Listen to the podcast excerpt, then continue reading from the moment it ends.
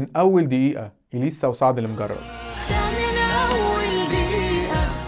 جوايا احساسين متناقضين تجاه الاغنيه دي اولا مبسوط ان في اغنيه كلاسيكيه ورومانسيه حالمه قوي كده بتنجح وتنتشر لان النوع ده بقاله كتير منقرض ومداس تحت عجلات الاغاني السوقيه والمهرجانات والشبحنه والردح فكويس ان في اغنيه عملت النوع ده من المقاومه لكن الاغنيه نفسها بقى عناصرها عاديه جدا ومكرره يعني سمعناها في مليون اغنيه رومانسيه قبل كده مع الفارق انها ملزقه اكتر انا مش شايف داعي انها تكون دويتو من الاصل بين صوتين يعني يعني تتابع الكلام ما فيهوش ديالوج اصلا او هات وخد كان ممكن جدا صوت واحد يقولها عادي يعني مش فاهم ليه اليسا وسعد المجرد لحن رامي جمال على مقام الكرد جمله تقليديه جدا لو سالت رامي جمال نفسه قبل الاغنيه دي ما تنزل هل متوقع تنتشر كده مستحيل يقول لك اه كنت متوقع كلمات امير طعيمه من قاموس الغزل الثابت قوي ده اللي هو بغير عليكي حتى وانا مش شايف لايفك والكلام ده يعني دي استعارات مكنيه اتهرست في 2000 فيلم عربي قبل كده